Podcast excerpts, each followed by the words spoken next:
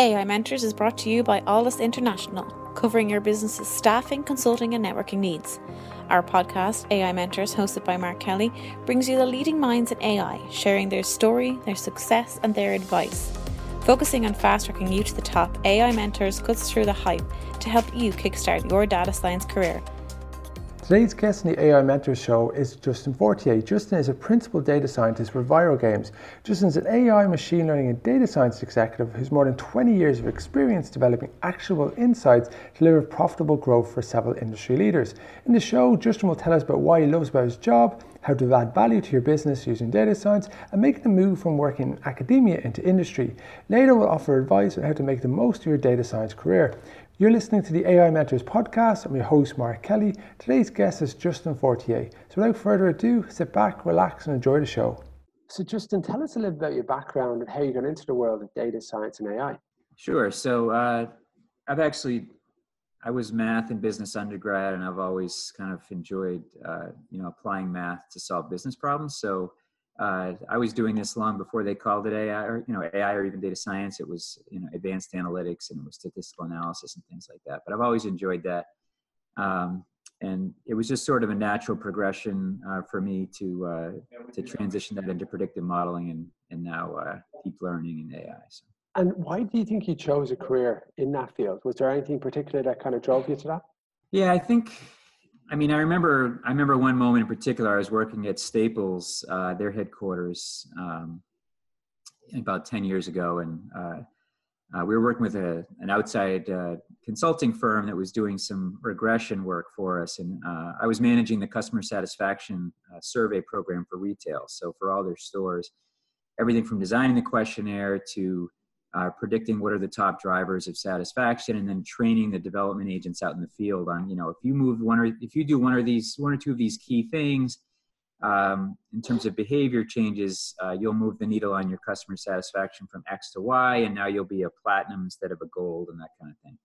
So uh, that's when i was like this is some really cool stuff and, and i enjoyed uh, you know the the theory behind it, but more the application of it, and um, you know, watching them get excited about how you know if you figure out what are these one or two things that can really move the needle, uh, you don't have to focus on the other hundred things that you might have been wasting your time on, and um, so it's great. So that was you know sort of basic linear regression, and that's kind of how I got started in all this stuff. And then since then, I've just sort of been obsessed with it, and I've taken you know dozens of courses online, and uh, largely self-taught, but there's a lot of you know really great stuff out there. Um, that, that's available. So, and, uh, and tell us about what you're currently doing at the moment, Justin.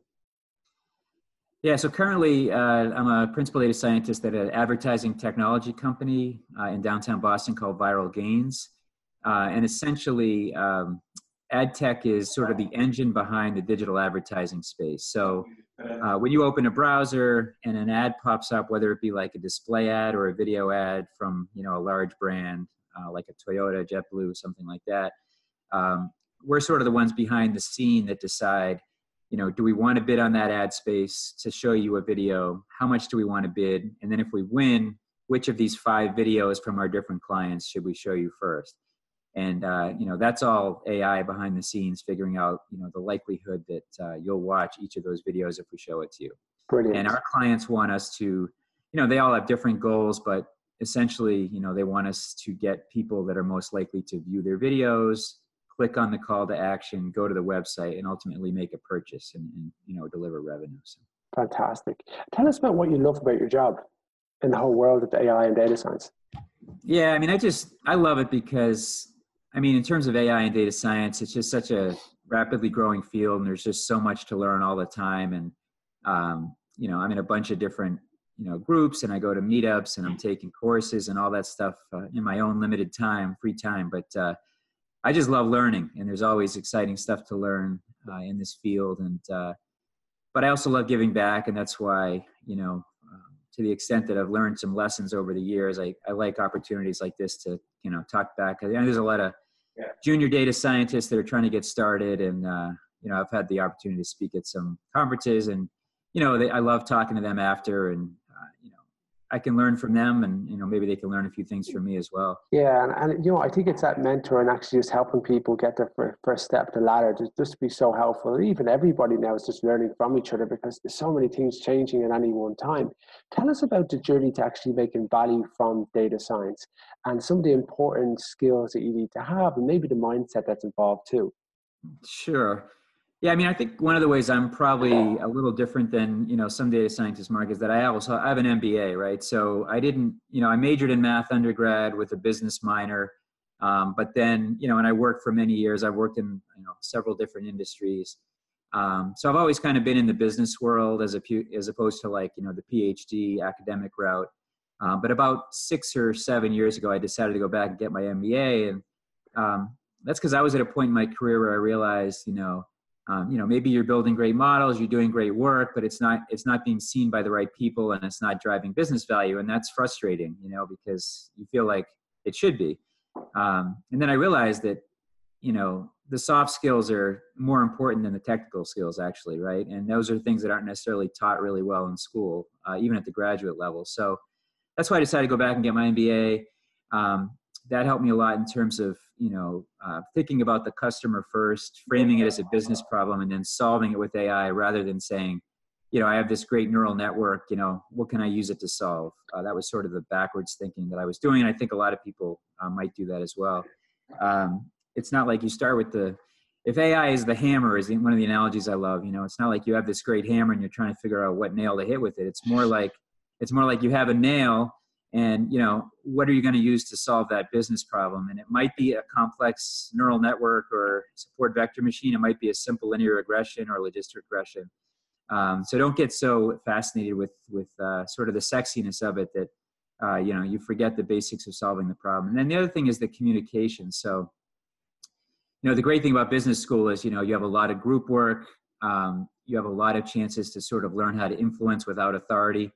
Um, and you know that's invaluable in the business world and you also do a lot of presentations. So you know the communication i mean i think half the job honestly is is is a sales job and by that i mean selling yourself right? So uh, selling the need for data science uh, it might sound obvious because you know you hear it's the sexiest job of the 21st century all this stuff but you know in reality a lot of the business world is is just starting to really explore this stuff and you know they're not all convinced that they need it and a lot of businesses have been very successful for a long time without any machine learning or AI. Um, so how, so it's your job to sort of convince them that yeah. Um, you could you could make them even better if they use these techniques. And, and but it's all about the business. It's all about you know starting with the business and then uh, getting buy-in, creating an experiment for like a quick win, hopefully, and then you can sort of iterate and expand from there. So having a kind of a, understanding the problem that you're trying to solve, being able to influence key decision makers, being able to actively communicate because you're trying to look for sponsors at any one time, but these pe- people might not necessarily be ready for their data science message to actually go on that journey, even though they feel like they are, they might necessarily be because they've kind of see the results they've got in the past. Can you tell us a little bit about some of the pros and cons of different domains from your experience? One of the things that, not necessarily on you know by design but i've i've had the chance to work um, in a lot of different domains. So i started in insurance uh, then i went to food services then i went to retail and then i went to software as a service for small businesses.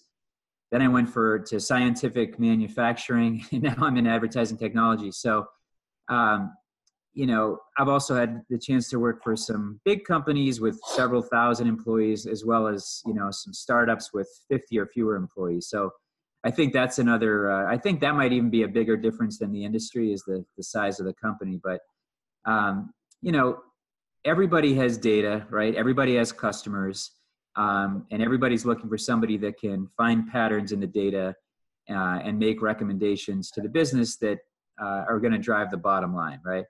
Um, but what's different is, you know, based on the size of the company, there might be more layers of approval that you have to get, right? So, you know, in a startup, you know, you might be meeting regularly with the executives and you might have their ear, and it's not always easy to sell something, but it's a lot easier and, and faster uh, than if you're in a company with, you know, there's eight layers between you and the CEO and you know getting approval from your boss and then from their boss and then from their boss each takes a month uh, by then the model that you've built isn't even really valid anymore, right? So that's some of the frustration I've had in the past, you know, working for really big companies. Um, and that's kind of what I like about the startup uh, life that I'm in now is, uh, you know, things happen quickly. Uh, and I like that because I think what's most fulfilling about the job is seeing the impact that your work is having on the business. Um, nobody cares about, you know, what your area under the curve is or your, you know, or your, you know, however else you want to look at a model, your accuracy, your precision, your recall. Uh, that's something that only people within data science really care about. Um, what the business cares about is, you know, what was your percent lift in viewership or, you know, your percent decrease in cost for, you know, test versus control, where the test used AI and the control was sort of using the status. So, so, so it's data driven. So you're actually really looking at the results and it's kind of day, day zero every day, right? So you're actually just trying to justify that case and kind of lead with the benefit and lead with the, the actual with, with data too. yeah. What kind of? I just, sorry, let me just say. I was going to say one more thing about that, and that is the different domains all have a different language, right? So, um, you know, I'm sure you've seen the Venn diagrams for data scientists, where it's like you have like, you know, you need the computer programming skills, and you need the statistical background, and you need the business understanding, the domain expertise, and that's the part that varies so much by industry, right? So, um, you know, for one example, you know, I was working at Staples and you know the products are pretty easy to understand right? It's binders it's pens it's you know maybe a chair or something like that. Uh, but then i worked for a huge scientific company where you know i was building a recommendation system and it's and i you know the output was if you bought this chemical that's you know 27 letters long uh, you'll you'll likely to be interested in this other chemical that's 37 letters long. And i had to work with a subject matter expert who was a chemist Hmm. within the company and say does this even make sense? Like i know the i know the model says people that buy this will likely buy this but you know before i make this recommendation and you know you know have egg on my face you know does this even make sense right? Maybe they're maybe people are buying both because they're bundled together or because they're very similar products. So that's the kind of stuff that so, everywhere you learn that's a different industry has a whole different yeah, language. So, so that's the kind of spurious correlation. Just like Nick, Nicolas Cage's movies in July right. versus the amount of people that drink drive in, you know, a certain states at certain times. Like there's these correlations can be perfect depending on what way you want to have them, but right. like, they don't necessarily tell the whole story. And right a lot of people say you can kind of get the metrics you want at a certain level of data if you try hard enough. Sure, absolutely. In, in, certain ways uh, too. And what advice would you offer to people kind of making the move from academia to industry? And I know yours is probably a little bit different because you went and got the MBA. Um, any particular advice that you kind of noticed from hiring those people in data science and building up AI teams? Yeah, I think uh, you know one thing I've noticed, you know, trying to hire data scientists for my teams the last you know few years is um, it's really hard to find somebody with data science experience that also has a good amount of business experience and business acumen. Um, I think a lot of people are coming from it, you know, from an academic perspective, you know, super bright. They might have a PhD in statistics, or even some colleges now have masters or PhDs in data science specifically, uh, which certainly didn't exist when I was, you know, in college. But um, again, it all comes back to business, right? Um, I think if you can show, um, not necessarily that you know you build really accurate models, but what did those models do, right? So when I'm looking at a resume, I want to see examples of numbers and that have driven specific business metrics. So, for example, you know, uh, I built a, I built a, um, let's say, for example, I built a classification, a churn model, you know, that helped reduce uh, churn in our company by 15% over a six month period. Uh, and that saved the company, you know, $22 million in, in lost revenue, right? Something like that. I mean, that's what really impresses me. And that's what I think uh, most people in the business world uh, would, would say is uh, give me specific examples of how you've driven business value. So, now, I understand if you're just coming out of college, you might not have had a lot of experience to do that, but um, to whatever extent you can do something like that, uh, I would highlight it. Yeah, so being really, really specific, show the return on investment, show why you did it, and you know that it actually matters and it takes it into consideration. Uh, to any advice, any other advice that you'd offer to aspiring data scientists or people who are now in the field, but maybe feeling a little bit um, not as motivated as they once were going into it because maybe a bit, a disillusioned because of the data janitor type work and kind of getting the data ready and fit for purpose, which can be quite a difficult challenge to do. Yeah, I think that's a great point, Mark. I think uh, I think the job of being a data scientist, at least my experience, can be very different from the hype, right? I think um, you know it certainly is fun. Uh, I love it. I love being able to think creatively and add value to the business and and work with different stakeholders and executives um, to solve problems. But yeah, I mean, eighty percent of your time uh, is going to be spent, you know, doing sort of the unsexy work of you know cleaning the data and you know imputing the null values and transforming variables and uh, deriving new variables and things like that um, and you know you just kind of have to understand that that's part of it right um, but i think what i would say is the reward at the end is great you know and it's and it's worth it um, you know i have met some some young junior data scientists who've come in and they expect that you know it's going to be all glory uh, you know from day one and you know that's just not really the case um, but as long as you're willing to do the work and ask good questions and understand the process. Um, and as long as you're in a company that supports that and understands that and gives you the time to do it correctly, um, then uh, I think you'll it'll be worth it at the end. And just the one thing that's really become apparent when I just researching your background and speaking with you is the amount of insight that you had to the data and then coming up with some impact that's going to make the business better in some different different way. How important is it defining the right problems and defining the right questions to figure out those problems? And how do you actually go about that journey of kind of think time rather than kind of jumping into the solution or trying to apply these complex models rather than necessarily have the data fit for purpose. And questions to me, questions to me are so important to kind of figure out. So I'd love to get your insight on that, Justin. Yeah, sure. Um, so I would two things come to mind when you ask me that question. Right, one is there's a million business problems that could be solved um, using data science or AI, but given the size of your team and you know you need to come up with a roadmap, right? So um, by that I mean the you know in next quarter, next six months, next year, um, these are the top priorities that we're trying to solve. These are the top customer pain points or business problems that we're trying to solve.